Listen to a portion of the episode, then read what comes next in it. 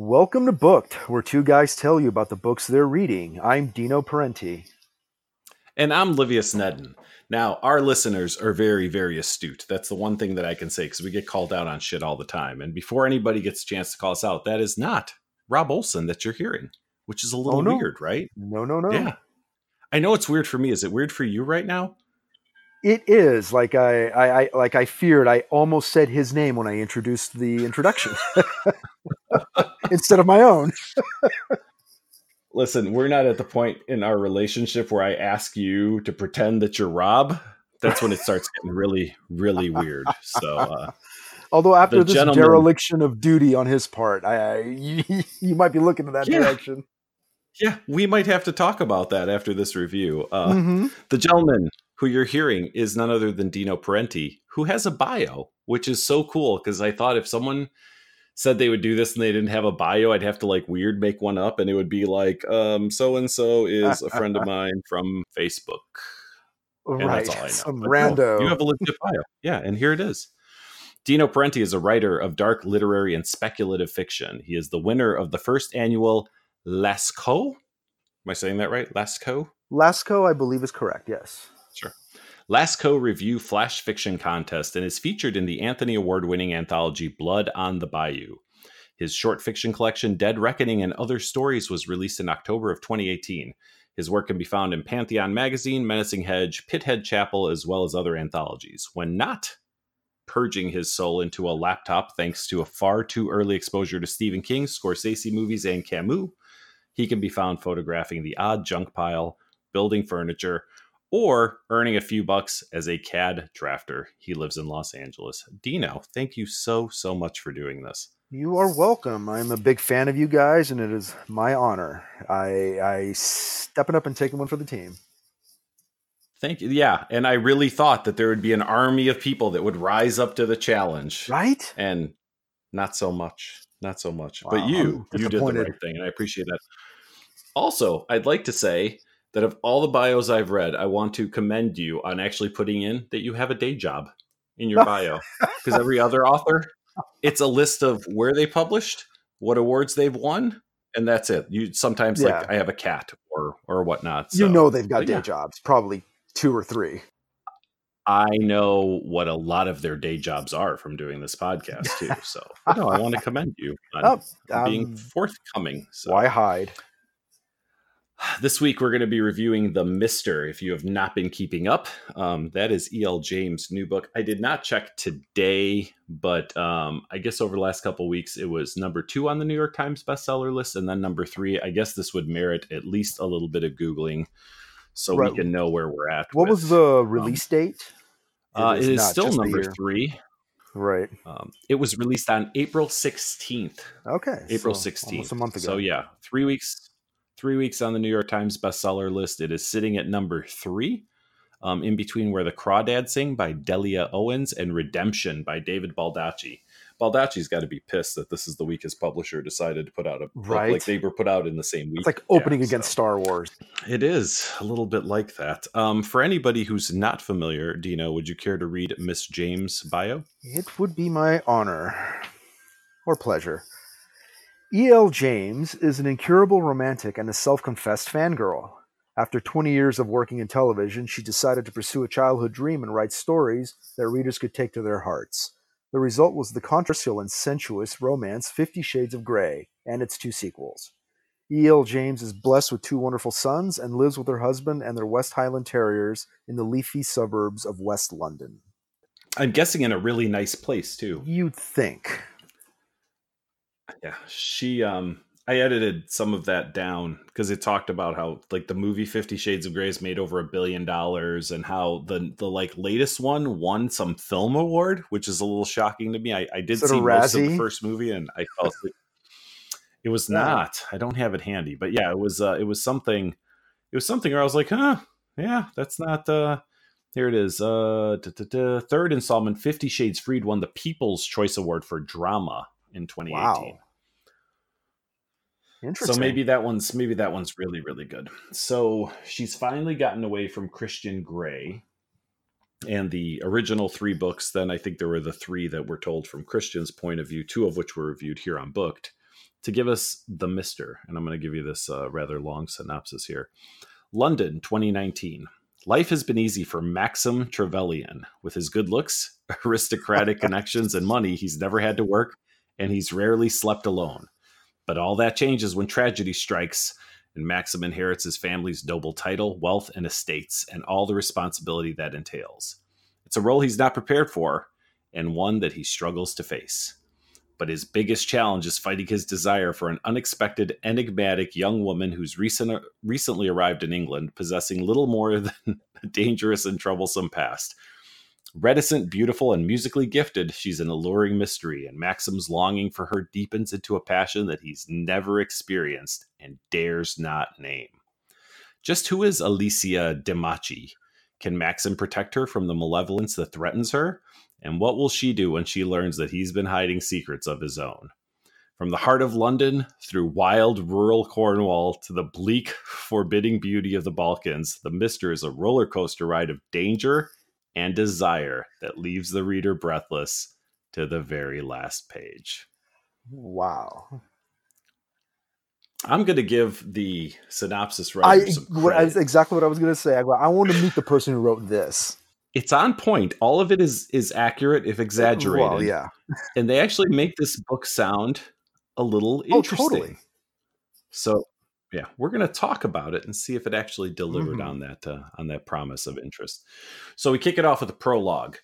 In the prologue, there is a young woman who, for reasons unknown to us, has been on the run through. Um, I'm guessing through England. I don't know if it's really specific where she is Yeah. for about seven days now, sleeping in doorways. She has a map. She's sleeping with like newspapers covering her, and she is desperately afraid of whatever's chasing her. Yeah. And it's interesting that you bring that up I because I, don't remember the prologue. But only now you talking about it. Oh, yeah. The, the, there was that brief intro without any context that kind of confused me, but does eventually come around and make sense later.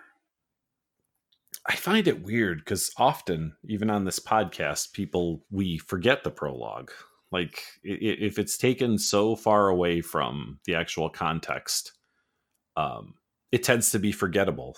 So I, I've started to pay attention to the prologue more Mhm. since reviewing books than I ever did before, and even now I go, "Oh yeah, yeah, that yeah, that doesn't hit really until halfway through, and uh, we should say it's a 500 page book. Did it feel like 500 pages? So you actually have a paper Yeah. copy. Like how legit are those pages? They are legit. They're not. They're not. You know, huge Okay. typeface and three you know spaces between. It is a legit, Okay. literally 494 pages, and then some acknowledgments. Yeah, I uh, I read the Kindle version, and I can tell you the reason I say that is I know like kind of my average reading speed, and based on 500 pages, I was allocating a certain amount of Mhm. time, and and the book went much quicker than the time I allocated um, for it. So if I had to, you know, if I had to put out a guess pages based on my reading experience, I probably would have put it about 375, maybe. Um, that's why I wanted to ask about the actual Yeah, it didn't. you want to put out Yeah. a big fat book so people drop 20 bucks on it but you know sometimes that big fat book is not uh, anything but a 250 terms page book in in terms of content, it didn't feel like a 500 page book. Nope. At all. no and we will put that on the plus Mhm. list for this which i'm sure will come up later so um, right after that we're introduced to maxim trevelyan who is the newly uh, appointed i don't know if appointed is the right word earl of Trevethick Through through death, he acquired the title because it was his uh, older brother's Kit. Um, Kit. Yes. Yep, Trevelyan, who comes up uh, obviously posthumously in the throughout the course of the book. We're introduced to him in a very interesting way. He has just finished having sex with his sister-in-law, Right. um, and this is two weeks, two weeks to the day, I think, since uh, since Kit Mhm. passed on in a motorcycle accident. Um, that it didn't occur to me until I just said that that that probably is a, a, a if we were doing spoiler talk, which we're not Okay. doing for this book, that might be a point of contention from a storytelling standpoint because he dies in a motorcycle accident, but then pretty soon there's some questions about this accident that are never really resolved. Right. And they question whether it was an accident at a certain point. hmm Yep. I guess we should say we might spoil some of this story. So, in the odd event that you were planning on reading this book, um, first of all, shame on you for not taking me up on my offer to do Right. with me. if you're planning I on reading second it, that. yeah. Second, um, you're probably just not listening, or you're you're probably not listening to this podcast if this is on your reading list. So, in the event that you do want to, I will try not to ahead. spoil too greatly. So he's uh, sleeping with his sister-in-law as uh, as comfort sex, um, I guess. But that's how we're introduced to, to Maxim's lifestyle, which is froth with um, essentially a different girl every night. And through the course of the first few chapters, we we kind of see that in action to know that he's incredibly handsome and he's wealthy and he's basically Bruce Wayne, just without like the Batman counterpart. Right. um, but that you know he just basically beds a different beauty every night. So we, we get a good look at, at his life that way. He's like a trust fund baby. yeah absolutely. Which again i i don't i don't like we, we talked a little bit about el james and not blaming her for anything because she's wild wildly i don't blame him for being a trust fund baby. Nope. i'm okay with that i would uh, i would likely have led my life the same way were i in his position Right. but he does have and, and the only reason i, I, I mentioned this because we'll probably switch back to the term housekeeper or maid Mhm. but he does have a daily and it is uh, made a pretty big deal of in this book now i'd never heard the term daily but that refers to somebody who cleans your house monday through friday right. It's in the prologue of the book. Well, the what is it? The epigram or the epigraph right before the prologue? um, but he has a daily who is um, alicia uh, who is mentioned obviously as the object of his desire in this book and of course from there you can kind of expect how things go Mm-hmm. So essentially, we kind of at this point have a we have kind of a retelling of Fifty Shades of Grey, um, in that we go through a lot of um, very heartfelt wondering what the other one, you know. So Maxim wants to know what she thinks of him, and she thinks he possibly can't think anything of her because he's, um, you know, the the Mister. And He's the rich man whose place she cleans, and she's just a cleaner um, and we kind of go through this but uh, obviously over the course of a few chapters the two of them um, get a, a closer and closer um, to to one another I will. I should say I'll rely on you to make any Fifty Shades comparison since I have not read that. i mean eh, it's it's similar in scope you have the the rich powerful um, you know very attractive man and then you have eh, again you know maybe going to spoiler territory here a little bit but you have the albanian virgin maid which is not exactly 50 shades of gray but you get the very demure quiet shy um That's the hit that I got too. yep, yep unaware of her own attractiveness um and for her too i, I will defend a little bit so being of eastern european descent um some of the stuff that i read and i've, I've never lived in in eastern europe but you know i grew up in an eastern european family um, some of the things I read, you know, do ring true, and I do think that there's a subset of people, um, uh, probably in Albania, but certainly in Romania, who maybe look at their station in life as a um, as a deterrent from uh, potential relationships. Mhm. Um, the one the one point that this book, um, you know, doesn't touch on is the fact that that seems to be. It's going to sound like a sexist comment, but there have been studies done on this. Station in life seems to matter more to women than it does to men. And and I don't know if E.L. James is aware of that because because really there's no there's no indication that her character understands that. Now, is it because she's from a village where men make all the decisions? And, and E.L. James lays this out for us very nicely of what a small Albanian town can be, right? Yeah. There's all the guys are sitting outside a coffee shop drinking coffee. There's no women in sight because Right. women are expected to be at home cooking and Maxim cleaning. makes a point of pointing that out a couple of times. that It's only men out Mhm. here. So, you know, how true is that for that character? I don't know. She's apparently really beautiful because she turns every head she sees. And I would have to imagine at some point she'd have to be aware of that because literally she does not encounter one man in this book that we are not explicitly told. Um, you know, does does the the second look or, or is obviously infatuated with her. Right. So it's it's it's drawn out for us pretty well that everybody knows she's a smoking hottie except for her, which is a little odd. Right. You'd think if if her father is the way she describes him, as conservative as he is, that he she'd never even leave the house. Yeah, pretty much. Um, we do get some backstory on her, and again, this is maybe treading a little bit into spoiler territory, but there's not a lot to talk about in the story if we don't get a little further in. Yeah. So, the prologue that we mentioned, um, she has escaped from a group of sex traffickers. So she is betrothed to uh, a guy named Anatoly um, back in her homeland. Mm-hmm. Um, but she doesn't want to marry Anatoly. Anatoly is violent and mean.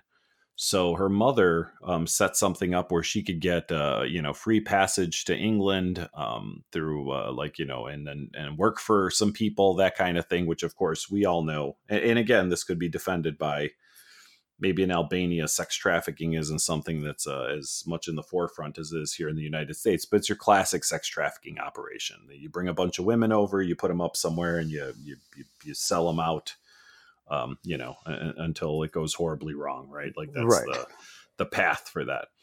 Um, she does escape before um, arriving, so in the, the process of, of being moved to um, the UK, and what we see in the in the, that prologue is her making it to a, a f- a friend of her mother's, a pen pal of her mother's, who lives in England, who does take her in and then sets her up with this job for uh, cleaning houses until she can get on her feet.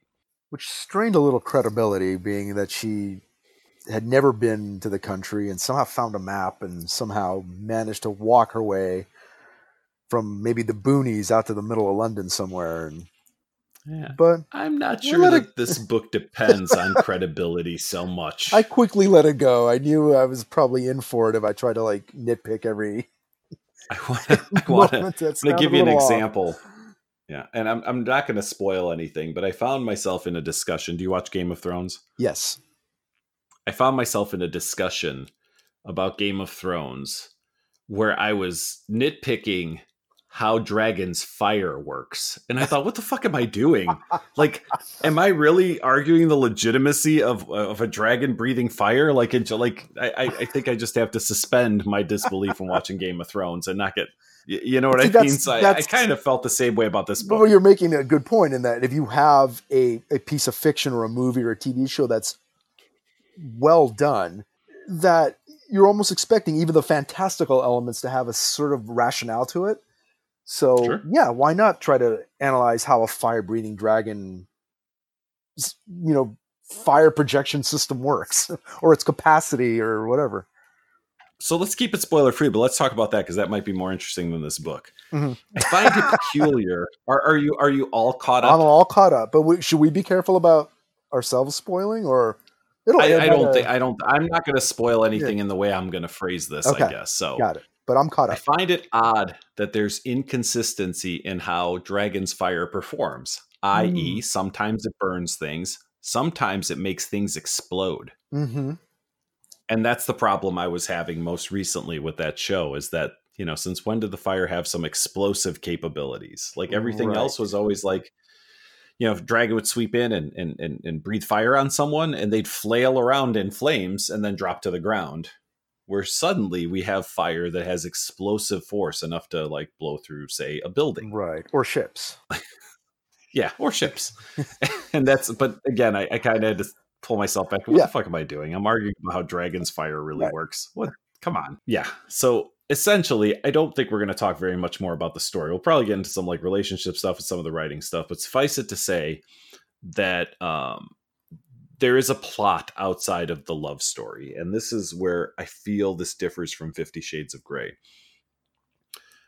I've already set up that the male protagonist, female protagonist have a very similar relationship, although less bondagey Mm-hmm. um, than Fifty Shades. But this one actually has a plot outside of that. And I, I want to credit E.L. James for adding the plot. Um, obviously, there's a lot of uncertainty between these two and their relationship and stuff. But this element that I talked about, the sex traffickers and being betrothed to someone else, does play a very significant part in the second half of the book.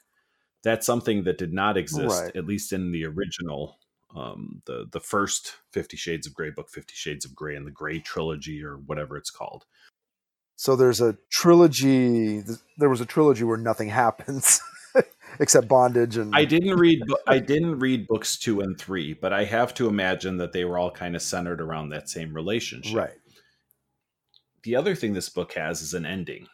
And I know that when 50 Shades of Grey came out, they knew it was going to be a trilogy, but I feel very strongly that when you have a series, that there can be a longer ongoing story, but that each book on its own, you should wrap up some part of a story. Yes. 50 Shades didn't do that. This book, I'm I'm going to assume is a standalone, as I have no other information. Right. I mean, but it, it it has it has closure. It feels like it is a standalone. I appreciated that far more in this book than I did in Fifty Shades of Grey. So even though we're kind of done talking plot, essentially I want to say there is a plot Yeah. and keep it spoiler free by not Right. talking about the rest of the plot. So, all right, I have some notes. I'm going to assume you have some things you want to talk about as well. I do. All right, I'll let you kick off, and uh, I'll see where that plays Well- into my list. one of the in terms of what we were just talking about how the book has an ending. It's interesting how so the book is written it basically goes back and forth between maxim's first person point of view and alessia's third person point of view. So it's it's really told through maxim's voice mostly. Um, but it's interesting how E.L. James chooses to end her chapters. They they seem to kind of bleed into the other.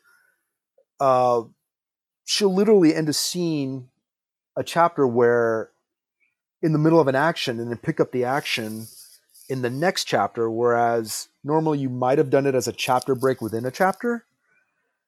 So there was a weird randomness to where she would end chapters and how another chapter would begin it's almost like the two chapters should have been condensed into one and just have chapter breaks. So within the full story that does have an ending, there are weird places where pauses were inserted that made not a lot of sense. I um I agree. I like the way she did this, and this to me is something that she probably learned from Fifty Shades. As I mentioned before, Fifty Shades of Grey was written from I forget the the female protagonist's name. It was completely her side, but then she went back and rewrote the books from the point of view of Christian Grey. Um, she did that all in the same book this time. Yeah. So you, you got his feelings, you got her feelings. How would this story have played out? I'll tell you honestly, Alessia, Alicia, however we want to say her name, Mhm. it would have just been like a country bumpkin that, that can't understand that this guy likes her for 300, 400 pages. Well, probably like 250 pages, I guess, if you take Yeah. out his half of the book. So Right. it seemed to work. It seemed to work much better. Uh-huh. Um, and you got to look at both sides. While we're talking about that, it's really interesting to see how E.L. James thinks men think about sex. It And now we've seen this in Fifty Shades, and now in in this book. well, let me ask you that. Has it changed how she views how men see sex? Not even a little bit. Um, but this one, this one's a little less though, because there's there's not Fifty Shades of Grey was known for its kind of like BDSM kind Yeah. of vibe. Right. So this one is a lot less, um, you know, bondagey. Right. I guess This has to be more no, other than- straight that- romantically, more of a straight romantic story. this is going to make sense to absolutely nobody, but maybe Rob, Amanda Gowin, and Brandon Tietz, Everyone who's read all nobody of else has read this. Yeah, exactly. Um, if Christian Grey never hooked up with that older woman when he was really young, he would be Maxim Trevanian. So there's a woman that that he basically learned, you know, the Mhm. ways of bondage from in Fifty Shades. uh-huh. Had Christian not done that, he would have. You know what I'm saying? He's, Right. he's a very. It's very interchangeable with this character. Is Christian about the same age as as Maxim? Because Maxim, I think they said is twenty eight. Um, I believe that Christian was probably in his early 30s. So Okay. yes, for by and large, but yeah. not too far So- apart where they're sounding totally different in their views of sex and romance. no, not in their views of sex. Yeah. Christian was a businessman that um, did a lot of. I think it was like hostile takeovers or I don't remember. He was very business minded. Yeah. Obviously, we have, like I said, the the Playboy in in uh, in this one. Mhm. But uh, I do have. I want to go to chapter one to give you a taste of. This is the fifth line. Actually, I'm going to go back a little bit. I'm going to read you the whole. All right, you're getting the whole first paragraph at this point. I think you should say that. Mindless sex. Chapter 1 Mindless Sex. There's a lot to be said for it. No commitments, no expectations, and no disappointments. I just have to remember their names.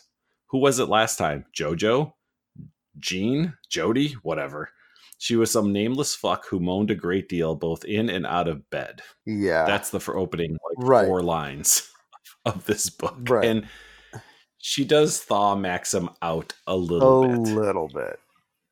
Yeah. So once once he, you know, becomes enamored, um, it does it does get a little better from like his his sight line improves. Yeah, but he slips a, little lot. He does Yeah. revert back to that very puerile, almost teenage view of sexuality. I found it to be really repetitive. And when I say repetitive, Oh God, not yes. just not just in actual like wording, Mm-hmm. but so many scenes where Maxim is talking about how much he really likes this girl and he really hopes she likes her back and how you know and then we see her point of view which is exactly the same thing but it's over and over Oh and over again That they, they would bleed together. Like I wouldn't remember what happened before because this feels like the same thing that happened in chapter four is happening again in chapter Mhm. 21. And yeah and literally all, all the way to the like second to last chapter before like the climax of the book right. where they're having these same these same thoughts that they were having in chapter like four or five when they're like first properly like meet one another Yes.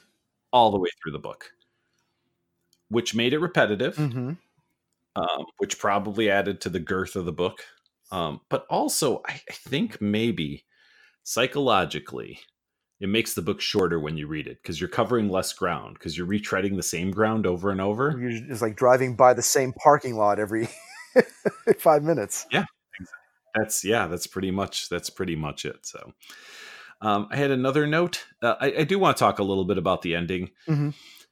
this book was i say this really hesitantly this book was okay like it was just an okay story that's happening but at the end something really weird happened. And, and i've seen some romantic comedies but what would have been perfectly fitting as a romantic comedy and w- without spoiling anything think about the last scene and the, the characters that play in that and some of the conversation that happens.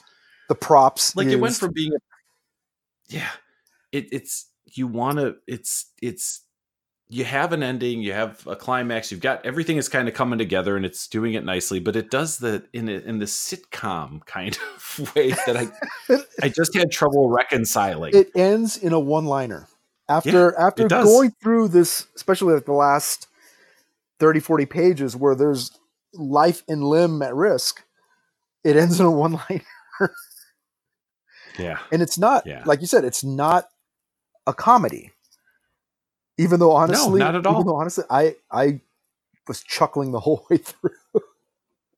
I don't think this was but- the intended uh impression.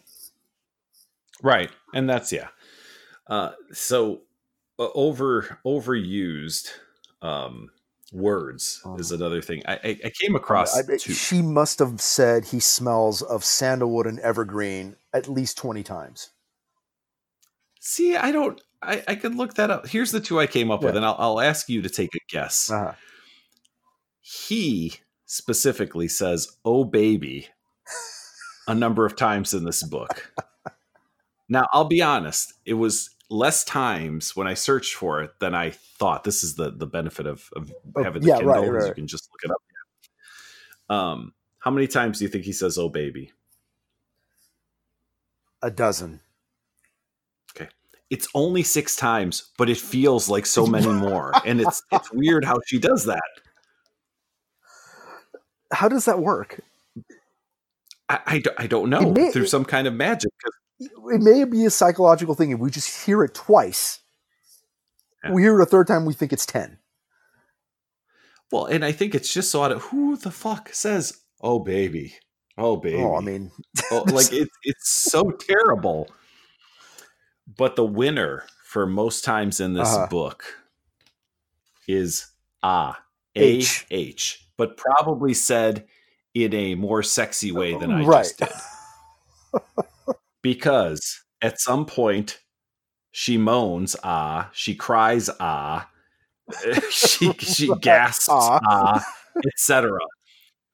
26 times. how many italicized fucks are there because every time I he thinks he every Yeah, time he yeah. thinks he screwed up with her like he he made a mistake he thinks he made a mistake Mhm. or he thinks oh she doesn't like me like i like her.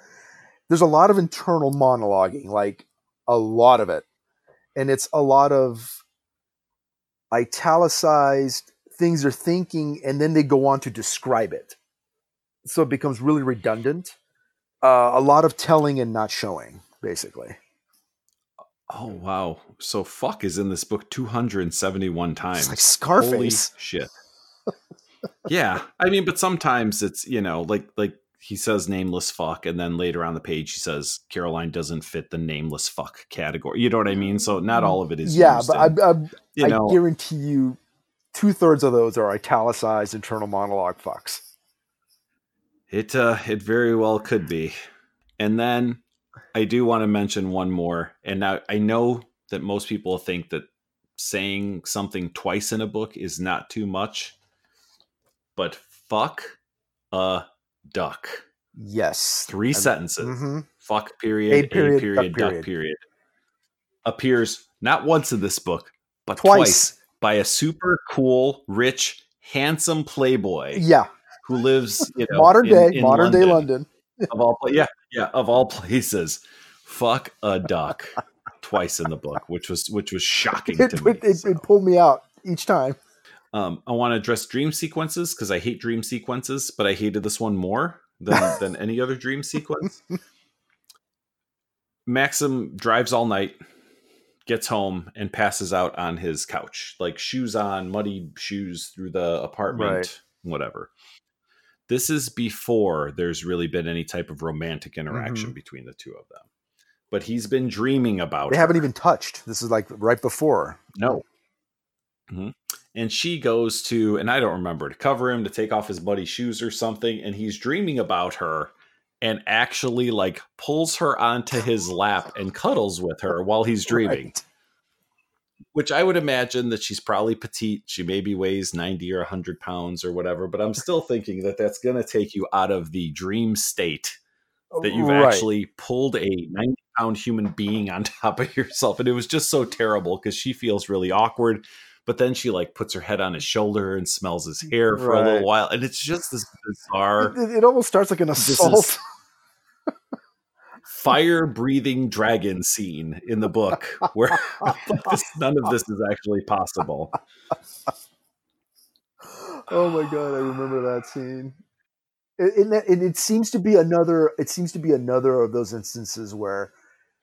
Do you wonder if E.L. James thinks that guys are like this? That most men are like would be having a dream like this, and then physical contact happens in such a way that any normal person would just startle awake, but no, they keep sleeping through it. I, you know, I I mean, I can go one better.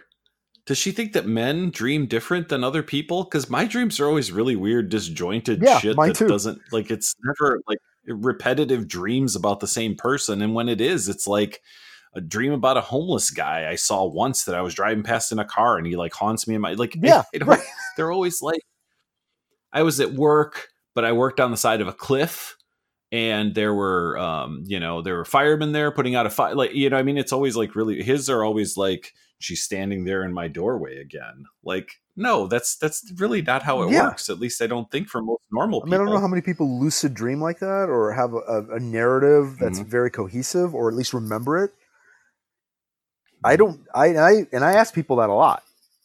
Like I get to know them a little bit, and I wonder how you dream because I'm always curious about that because I think maybe there's something wrong with me that I can't have cohesive, lucid dreams or don't remember them most of the time. And most I think most often than not, people agree. Yeah, I don't remember most of my dreams, or they're a jumbled mess. None of those people are the Earl of Trevethick, though. No. I'm guessing. I don't know. I don't know what your Right, social right. circles And like. Maybe I'm wrong. billions and all kinds of help and servants. Yeah. the one thing I liked, and I, I I wanted to credit her so so badly with this. Apparently, it's a thing that in some countries, nodding and shaking your head are not done the same way that we do, you know, in the civilized world in the United States.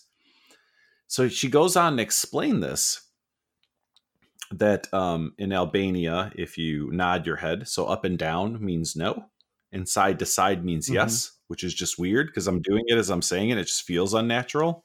It feels odd, right? But then, so I thought, okay, plot device. There's going to be some confusion at some point, right? This happens. Right. Not only is there not confusion, but later, when confronted with other Albanians, they nod their head for yes and they shake their head for Right. no. And I'm like, she even ruined that fucking thing, which was the most interesting part of the book Right. to me, honestly, is to learn something Right. cultural like that. She tried, yeah, she tried to pull the trick on people from her own country who would have caught it. Yeah. So I, I, yeah. I mean, I thought I was like, I was like, oh, this is actually fascinating. This is really It- you know what? You're it, that that scene where she's talked about that. That was the first time it kind of piqued my interest. Oh, we're gonna, I'm going to learn something. right. Exactly. That and like the that and that whole like segment when they finally get to Albania, and then he's got the interpreter with his girlfriend, and the whole chapter that felt like a travelogue. Mhm. Yeah. even though it's they're they're like racing against time and try to find Alessia. It's like okay, this is interesting. I'm I'm learning something about this country. I I, I don't know, but it was it was described as if you were watching Discovery Channel. It just felt really Maybe, tonally inappropriate maybe for what was was going on. calling. Well, she did work in TV according to her bio. It doesn't say specifically what she did, but maybe it was travel logs Right? for the BBC. Maybe I don't know. it was it was it was well done. um, there's some interesting interested. things there about the earlship. Like we forget that that's still a thing. Um, I Mhm. watched a shit ton of like Downton Abbey, which I absolutely love, um, and other period pieces like that. But like we forget that that's still a thing Right. today.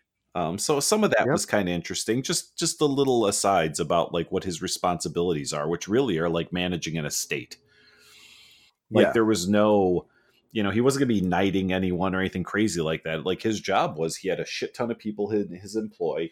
He had people who were tenants. a bunch of of his. properties he had to tend Yeah, to. farmers and stuff that that that you know he owns the farms and other people farm the land Mhm. and stuff. So some of that was interesting, and and I I appreciate. should we mention this is kind of spoilery, but not maybe is the fact that she doesn't know that he's nobility. Um, we absolutely can mention that. Um, it was a little Yeah. hinted at, like in the in the Yeah. synopsis. Yeah, he manages to keep this from her, which really shouldn't be that difficult in the modern day because he like lives in a in a very nice, but in an apartment. Like she doesn't meet him on his Right. estate, so there's some. But it also takes her. She seems like she's a bright enough girl. It takes her a little Right. too long to figure out that like he makes a phone call and some like nice like sixty year old lady shows up with like clothes and food and stuff. Like this is not a normal thing that right. That happens and, and people like calling him my lord and she doesn't bat an eye Right. And she keeps thinking that he's rich by being a composer and a DJ. yeah well oh so yeah so he is a he's a photographer a music composer Right. a dj and sometimes fashion model i we really should have led All I'd like i think we should Yeah. start over because i it think we is missed all trust fund baby tropes. um, and then yeah the fact that she is we didn't talk about this she has that i want to say disease but it's probably not a disease where she sees music as colors which allows her to have essentially like a photographic musical memory. Right, which I which I wanted them to, to get more into, and it was very just. It, it never nope. it never returned to, to have any sort of impact no other than she plays in the music story. beautifully and ma- Synes- synesthesia is it called? i think that's the one yep yeah, where you where like sound becomes colors. Yep. Yeah. so uh yeah that's it in a nutshell i don't think we did that very linearly but i think we covered all the bases um which i'm Right. Uh, do you have anything else you want to talk about about this book before we give it like a wrap up and some ratings? No, uh, well, I'll say. I mean, I've I've not read Fifty Shades of Grey, um, so this is my first E.L. James experience, um, and it was kind of what I expected. I didn't expect it to be as kind of repetitive and like this book could have easily been 100 pages shorter 150 pages shorter um I understand its appeal and it's and I get that it I get that it's got an audience. It's I'm just not one of those people. this is definitely not my jam. Yeah, I don't know have much more to say about it. I'll, purely on just a literary endeavor. Uh, two and a half. I think wow. it as as I'll give it in terms of storytelling once it actually gets into the plot halfway through and beyond it does have a certain uh, velocity and a turn of the page that you are curious to see what happens after a whole lot of buildup. And i don't necessarily mean good buildup. It's just a lot of repetitive like get on with it already so definitely the second half of the book, especially the last third, is the most interesting and most engaging part of the book. Whereas I, it may be contrary to the genre, the romance genre, I found the sort of flirting, build up, sexual tension part kind of honestly sexless and not very erotic, which for the kind of book that it's supposed to be is kind of a big strike against it in my book. So two and a half stars, I think is is is the most I can go. That's um that's probably pretty generous, if I'm being honest. So I, I, I expected you to like it even less. Like I tend to lean a little bit and say, "All right, what do we have here? We have a book; it's cohesively written and stuff." So I can tell you that my uh, my other co-host Rob, I'm just gonna guess would have come in at one star for this one. That's just a guess. Though. All right, I'm going to echo some things that my co-host Dino said. Um, it's really repetitive. It's really repetitive. I can forgive it for being written at like a third or fourth grade level because I understand deep down inside that um, probably the majority of readers, and I'll be honest, myself included at times, like to read something that's really story driven. I love a beautifully crafted sentence, but sometimes I just want to read mindlessly. And then there are other books that I'm going to talk about one of those books a little bit after we talk about this one that I can't read mm-hmm. mindlessly. Like I have to put my thought into it. And there's a reward for doing that and reading that kind of fiction. Sometimes, though, it's nice to not have to reread one sentence, not once in the entire book. To just, I don't want to say skim a page, but that's what it feels like. It's just like this really light, loose, and easy reading. Um, and right. I'll give her credit for that. I think that's what makes a bestseller.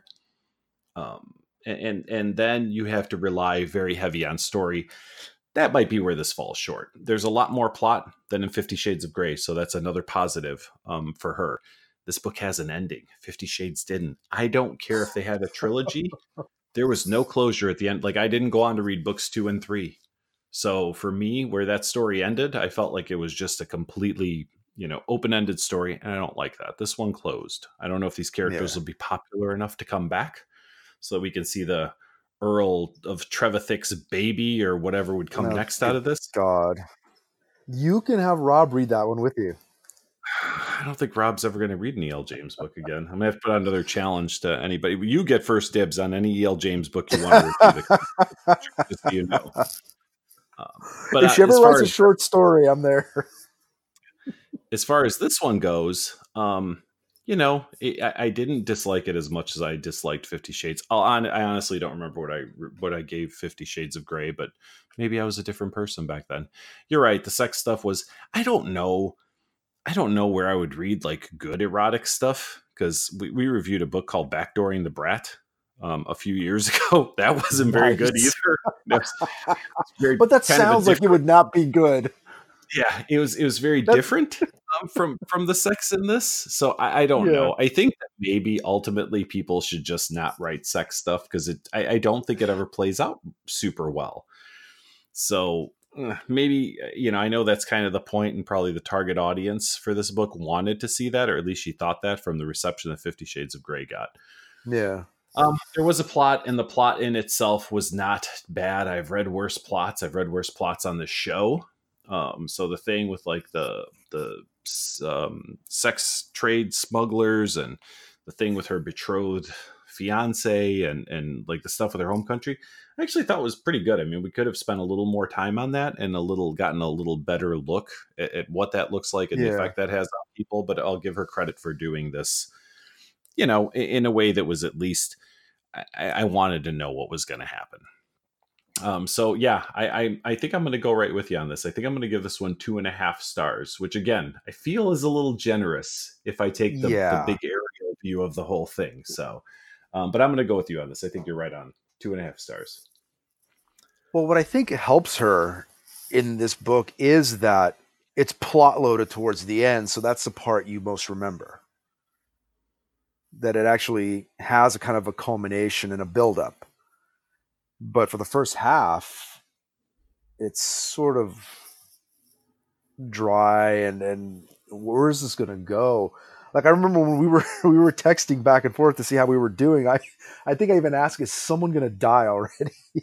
Something, something happened. Yeah. So when it finally starts happening, you're like relieved and like, "Okay, good, something's going." And, and I see there's danger and there's suspense now, maybe, and it's not that well written, but okay, it's at least it's propelling you forward. I don't know how many books in this, and I'll say genre, and I, I don't know what genre this is, but the the we'll call it the bored housewife suburban. In the back, genre. it says erotic romance. Okay, I can't imagine there's a ton of plot in any of those. So, like I said, that's where I want to give her a little bit of credit. I guess we'll see when the movie comes out, because inevitably there's yeah. going to be movie. I Oh, don't for know. sure. I don't know. I haven't looked into it to see if the rights were sold yet or anything. I did read somewhere that she's going might be working on a gay romance novel. So, you know, someone else might have a chance. It's- right. Let me see if That's pull that interesting. let me let me ask you. And I know it's not necessarily fair to review the book we wished it could have been. Mhm. The whole time I'm reading it, don't you think it would have been a more interesting book if it would have written from her point of view as opposed to his? Um, I mean, I don't know what the split was, right? Because it was probably maybe 60 40. There's a lot of her in this. No, but I mean in terms of her sections being the first person Oh, I got you. Um, and his being the third person. um, yeah, probably a little more accurate too, I would imagine. Maybe like a feel that was a little Yeah. a little better. Like I said, I, I think she had to make the distinction um that she didn't make in Mm-hmm. writing the first two books. So for me, this was a good progression for her. Right. People beg me to write gay romance, Fifty Shades author says. Speaking to the Times on Thursday, James revealed that she has been swamped with messages from women and gay men who have asked her to pen a follow up about a gay relationship. She teased, never say never. I don't want to speak for a whole culture or group of people. I don't believe that gay men are asking Right. her to fucking do anything. I'm just going to go on Yeah. record. There's probably not been tons of gay men that are messaging E.L. James for anything at all. Right. Begging for her opus on All right.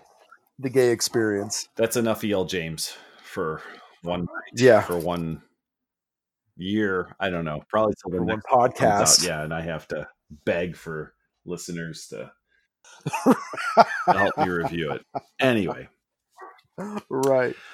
I have a couple other things to talk about. I already kind of talked about Game of Thrones, at least in my. It wasn't part of my thing, but there was something I thought in the back of my head that fucking Dragonfire thing has been bothering me for a solid twenty four hours now. Um, That's okay. um, I read another book last week. And that's what I want to talk about, um, at least a little bit. And what better time to do it than when you're on this podcast? I read Dead Reckoning after I read Oh wow. after I read The Mister. So I've crammed two books into my last eight days or, or whatever it's been, finishing late, late last night to get through your book because I wanted to do it before we did this podcast. Well, I appreciate it, and also I'm I'm scared now because I'm hoping you find it better than the Mister. Um, here's here's here's what I'm gonna say. I already, if you rewind in your head, and I know it's tough to think back to what we talked about. What did I just say? Sometimes you read a book, it's super easy to read, and sometimes you read a book that's Yeah. a little bit of work. And I can tell yeah, there are I think it's 16 short stories. Do you know off the top of your head? 15, 17 I think yeah, yeah. I think it's sixteen. I think it's sixteen. Yeah, short stories but I can tell the level of work that went into this. And I'm not saying I, I don't know you well enough to say that you know you had to put a lot of work in these stories. Maybe they just flowed right from your pen or your keyboard or whatever. But there were super Mm, well no. crafted sentences throughout and paragraphs that were and, and it was such a stark contrast and i don't know if i would have realized how stark a contrast it was had i have read I, I don't know 75% of what we read for the podcast before but after reading E.L. james i was struck at how much care appeared to have gone into the book Well, thank you. I, I appreciate that. Um, yeah, no, nothing really flowed out. Um, uh, I mean, the ideas do, but the actual crafting, writing, then you know, I, I, built up a lot of scaffolding, and hopefully, the story and the emotions not lost. Not at all. and I'm not um, and I don't want you to take this as a criticism. It is just a very stark reminder of two very different styles. Um, I think that and your stories are interesting, and I don't I'm gonna ask some questions. And I don't know how you're gonna answer them. So I don't know how much this is gonna make it into the podcast. So your stories are um, set in this book in a in a linear time frame, right? So we start in the 70s and then we move into the 80s Right. eventually we move into the future. Um, like I can't. How do I say this? I can't imagine that was your plan as you were writing these, because I'm sure these were written as individual stories. Although there's crossover in a few of them. Like, how did you come up with the idea to lay them out this way? I guess is the question I have. Well, it it did not start that way. Um, I probably had ten of them written, um, and I had probably another dozen that didn't make it in um, that were kind of vying for the position because it was a little slim at first, and I was trying to kind of figure out, and and it was my own self-imposed thing. I kind of wanted to have a thematic collection, and so I tried to figure out well, what what's kind of the through line to, to any of these, and I realized that in the ten that I picked out, there was a, a kind of commonality to, to several of them had a certain commonality in genre. Maybe some were kind of more crime, kind of darker noir. Some were more body horror, kind of. Some were more. Some were clearly science fiction or speculative sci-fi and I ended up thinking, oh, if I and I had some ideas for a couple other stories that were sort of either half written or not yet written, but kind of just quickly like jotted down as an idea. And it just sort of occurred to me like, oh, these can actually fill in and, and feel like they're sort of part of a, a found accrual of, of human history that can kind of tie together with because some characters sort of tangentially touch or relationships of other characters tangentially touch. Mm-hmm. I sort of looked at it and I was reading at the time I was reading a lot of like many worlds theory stuff. And I thought it'd be interesting to think of it as this is one branch of a timeline that could have happened in Earth's history. Because I write kind of like from the decade I was born and then take it off. The last story goes several thousand years into the future. And I just, I, I kind of, I think maybe subconsciously at the time, but down the end when I was finally finishing, I thought of the, of the sort of branching timelines. And if, if one person did this and walked left instead of right, that that entire history changes for them in a different way. So I was, I think a lot of that just kind of osmosisly got into me, and thus it became a kind of inter, loosely connected series of stories. And that makes It any was- sense. it was a nice touch and and i will say that in the latter stories it, and i i may have missed it in the earlier stories but the the kind of uh, like you said tangential characters i was like oh that's Mhm. kind of nice and i it's possible i missed it early on i caught it a lot late in the book in the final maybe three or four stories um, not so much in the beginning but i really thought that it was a good way to take um, uh, unrelated we'll call them unrelated stories for all intents and purposes kind of give them a relation by placing them in decades um, dude there's some really dark shit in this Yeah. It- it- I, there's part of me- there's uh, it, and I, I don't know if it's my old age right like rob accuses me of being very callous to things so i don't know i mean i'm going to credit you for doing a good job to getting me to cringe in a few parts where I'm like, Jesus Christ, man. Like, Oh, ugh. Excellent. I'm glad I don't know, i'm saying this right. Muir Woods, M U I R Woods, was one of those stories Yes, for Muir sure. Woods. Yeah. Yeah. Oh, cool. Awesome. Completely fucked up shit that I was like, ugh, what am I fucking reading? But like in a good way. You know what I mean? Not, you know, I don't want it to sound like I No, no, that particular story, and I can't remember. There was one other maybe where that one has been a divider for people. They either really love it or they just say, "Oh, this story made me feel gross," and Yeah. they didn't like it. I really liked it and it made me feel really gross. So I will create a third category for you in that. Yay! I'll some take it. shit in there that's gonna stick with me for a while. Um, and then there was um, oh Mojito. There was some stuff in Mojito. Uh-huh. There was there was a lot more. Um, I don't want to say legit like real world. You know what I mean? But like there was some Yeah. emotion in that and some things that people are going through that also kind of gave me the similar kind of like ugh kind of feeling. But yeah, I think there was some really good and some really gritty stuff in there and really well written. I think those are in the same segment of the. I think they're in the same Mhm. decade, maybe. Yep. They sound Uh, like they would be. Yeah. Um, so again, I just wanted to. It was it was it was nice to read that right after what I just read. By comparison, I felt like I read something that was very well thought out and very well written. Well, versus thank you. I do appreciate that. Really. bubblegum pop. well, you know what? you know. I mean, can we go back to that? Like, I don't. I understand and respect and appreciate that there's a place for this kind of book, E.L. James book, or like uh, Dan Brown's of the Da Vinci Code, which I read over three days of the flu, and for what I was going through, it's not, and it suffers with a lot of the same problems. It gets repetitive. It's not that well written in terms of its prose, but it's a good little page turning yarn and it got me through a miserable you know three days of the flu and it was exactly what i needed. So i there's a place for books like this and i applaud that they exist. It's and and it's not necessarily the sort of thing i generally want to read and invest the time in but i'm glad that they're around I stopped in uh, Barnes and Noble earlier tonight. Oddly, not to look at books. Um, I was looking at notebooks, but I uh, I stopped in and I stopped at the. We're looking for a book to review, right? So I st- I'll stop at the new Yeah. releases, and I'm looking at the new releases, and of course the Mister is sitting there, and then there's something else that looks a lot like the Mister sitting next to it, and then David Baldacci's book, right? Because it's all like the new, like hot books. And I Yeah. looked at that table and I thought to myself, like, we need to be more thankful for those books because without those books, we wouldn't have bookstores that were easily accessible. You wouldn't have Yeah. stores with, and not that by any means Barnes and Noble is a, a completist bookstore, right? Where you can get anything, but just think about what can you fit in the, the closest ma and pa bookstore, for lack of a better term, in your neighborhood, or how far that is from you. I don't have one anywhere near me. I'd have to probably Yeah. drive 20 miles to get to a bookstore like that.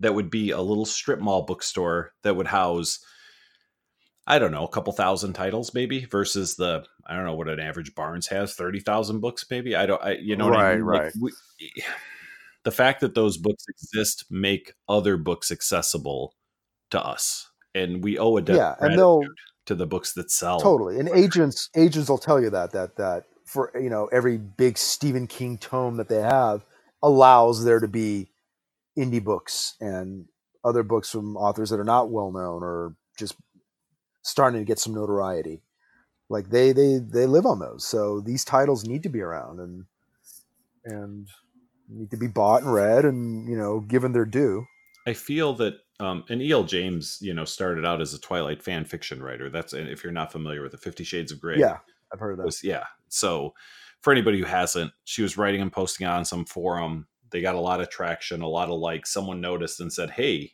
people love this shit. We want you to write a book, but you got to change it. This can't be, this can't be vampires and can teenage be twilight yeah yeah." um, so I think that when she started writing, she wrote for the passion of it, which is weird because I don't necessarily know that that's what she's doing now or did after that. She, I have to imagine when you're just writing long form fiction, hoping that a couple 100 Mhm. people read it on whatever forum you're posting it on, that has to be a passion project. yeah i would think I don't know that James Patterson, when he was starting out, was passionate about writing or was looking to make a buck. It could be either way. You know what I mean? But I think that the people who are writing because it's their living and, and, and, a good living, like what E.L. James did with this book. I don't think she was driven to write this book. I thought she thought, how can I make yeah. another billion dollars? Um, allows those of you who are clearly passionate, and I say that after reading your collection of stories, um, to have a place in the world. So I think that's great. Yeah, that's kind of my my. I don't know. Yeah, I I don't I don't know if saying she doesn't have passion is is correct. I wonder I wonder if it's more she's clearly at the place now where she doesn't financially speaking probably have to do this anymore. So how much of what she's doing now is I just want to make more money or that she actually does enjoy doing after I, I, hope that's what it is. After all the praise I heaped on her, I'm gonna say like the shittiest thing I've said. She was passionate about this, it would have fucking been better.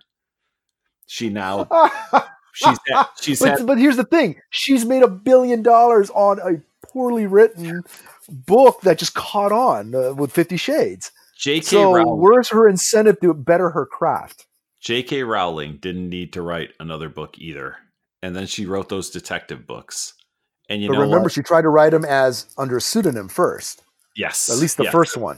Yep. And because she wants to be taken serious as a writer. But that's there was passion there. You know what I mean? Yeah. And, and that yeah. book, although uh, we reviewed it and it was just okay. I, I saw where it fit mm-hmm. in that genre, but it was it was really tropey, and you know what I mean. It was it was kind of rehashed detective stuff. Uh huh. I feel like she tried to do something different, and she tried to get away from who she was. And and quite honestly, although this is better than Fifty Shades of Grey, I, mm-hmm. I feel like she just like it did like there's more plot and maybe it's a little less trashy or whatever, but I don't feel like there was a genuine effort. I say this about celebrities. Every time Oprah loses 50 pounds, everyone's like, oh my God, Oprah lost 50 pounds. I'm like, that bitch is a billionaire who could have personal trainers and chefs. It has nothing to right. do with her day. I, I, talked about earlier. You have a day job. I have a day job. Yeah, I don't, you know, we have families, we have whatever. Like, yeah, sure. Right. I'd like to be some sculpted Adonis, but you know what? I wind up eating a lot of cheeseburgers in my car and don't really make time to go to the gym because, you know, I work 45, 50 hours a week. like, so yeah, right. it's hard for me to be sympathetic and say, oh my God, Oprah lost 40 pounds. Who gives a shit? Why did Oprah gain 40 pounds right. in the first place? Like, she has everything in place for her not to do yeah. that. Um, and I feel well, like that about E.L. James. For that same reason, because she could. yeah. E.L. James could have done much, much better um, in this book, given her now wealth, time, and and you know yeah. the fact that she's probably got well, that, an army of editors time. to help her. Time mm-hmm. to work on craft. Sure. And uh, you saying that now makes me wonder: is like the added element of you know of a functional plot is that her doing or her editors doing the the the shifting point of view that you now put together in one volume as opposed to having two different books is that her inspiration I'm going to credit the book podcast because we talked about all these things as flaws previously. and uh, E.L. James, if you're listening, we just gave you more fodder for your next book. So when you write that gay right. romance novel that all the gays are are, are messaging you about, Clamoring. yeah, yeah, then you know you know what you got to do for the next one. Right. All right, Dino. Anything you want to talk about before we go? Um, no. Other than well, thank you for praising my work. I do appreciate that. Oh, I was gonna say, don't don't thank me for anything that happened tonight. like, all the thanks is on my end. All the on that same on that same on that same level. I started reading the other day uh, Josh Malerman's Unbury Carol, mm-hmm. and I also grabbed a copy of um, Amy Hempel's collected short stories, mm-hmm. and I just started both of them. It's like taking a forest bath. you just start reading like, oh my god, uh, reading two different books at one time. I can't do that. I can do it if it one's a novel and one's short story collection. I can't do two novels at once. It'll jack up my brain. but if it's or or a nonfiction and a novel, I can do two at once. Yeah, I can't do it, and I can't like if I stop like one of the reasons I read less in between podcasts, I don't always have the time to do it, right? So, yeah. and I say to myself, well, I could just read half a book, but I know if I stop at the halfway point and read another novel, that's it. I'm done. I'm never. That's it. Yeah. Yeah. So I, I can't can't do it. It doesn't operate that way for me. So I'm always impressed by people like I'm reading four different books. I'm like that's fucking crazy, but cool. Yeah, you, you know. if I had E.L. James time, I would try to do that. Yeah, yeah, no kidding. Um, anything you want to plug? Is there anything you're working on or anything you're excited about? Um, I'm currently slogging through finishing. talk about reading two novels. Uh, I'm writing two novels at once. Oh, yeah, um, it makes perfect sense. Right. between well, I'm finished. yeah, I'm too. finished with one, and then sort of doing the final little tweak edits while kind of in the middle of writing the first draft of a of a second one. So I'm hoping by the end of the year I'll have both done, and I can start the dreaded agent search. If you had to pick, now I'm gonna put you on the spot if you had to mm. pick one of the stories in your collection that is closest to the the the book that you are done writing, which one would you pick? Probably the title story.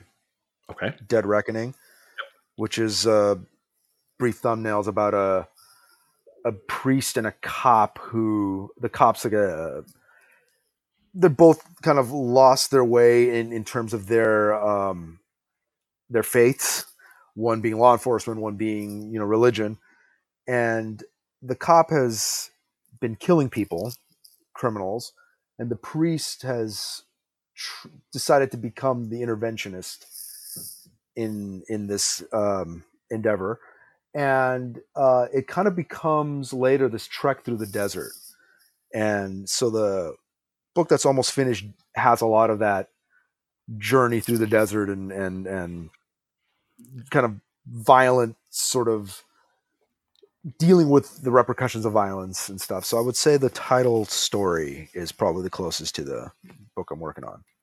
I didn't want to spend a lot of time on your book because that could I, I imagine it would just be uncomfortable for me to like review your book while you're sitting here. You know what I mean? But only I if you really hated it. Well, that would be really awkward. Yeah, I will say that that story is the one that that I, I I when I was formulating the question in my head, I was looking. I have a list of the stories in front of me, uh-huh. and that's the one I was like, that's the one that felt like it was really a part of a bigger story. Like all short stories that are written well feel like they're part of a bigger story, but that mm-hmm. one really felt like there was probably a little more there. Yeah, you know what I mean? That was going to be a novella, but mm-hmm. then it would have been a repetitive novella. I think I I distilled it. It's already a long short story, hmm. but I thought I this one could be distilled down. You can get Dead Reckoning and other stories um, on Amazon if you're on the Kindle for a measly four bucks, which is nice. awesome. Thank thank your publisher for me for only making me four four bucks for a Kindle edition. Um, also I, I will in paperback. It frustrates yes. me when I look and there are times where like the paperback is cheaper than the Kindle version, and I'm like, this is fucking bullshit. Like I just get angry about like that. I always well, I feel that the Kindle version should be like half the price of. I agree. Yeah, I, I agree with you. Um, but uh, Dead Reckoning is good stuff. I recommend everybody read it and look forward to more stuff, books, full on novels from Dino. I know. Up. So do I. Dino, thank you again for tonight. Thank you for being a listener. And since you're a listener, I'm going to give you the pleasure of of uh, signing us off. So I will begin. Uh, until next time, I'm Livius Nedin. I'm Dino Parenti. Keep reading.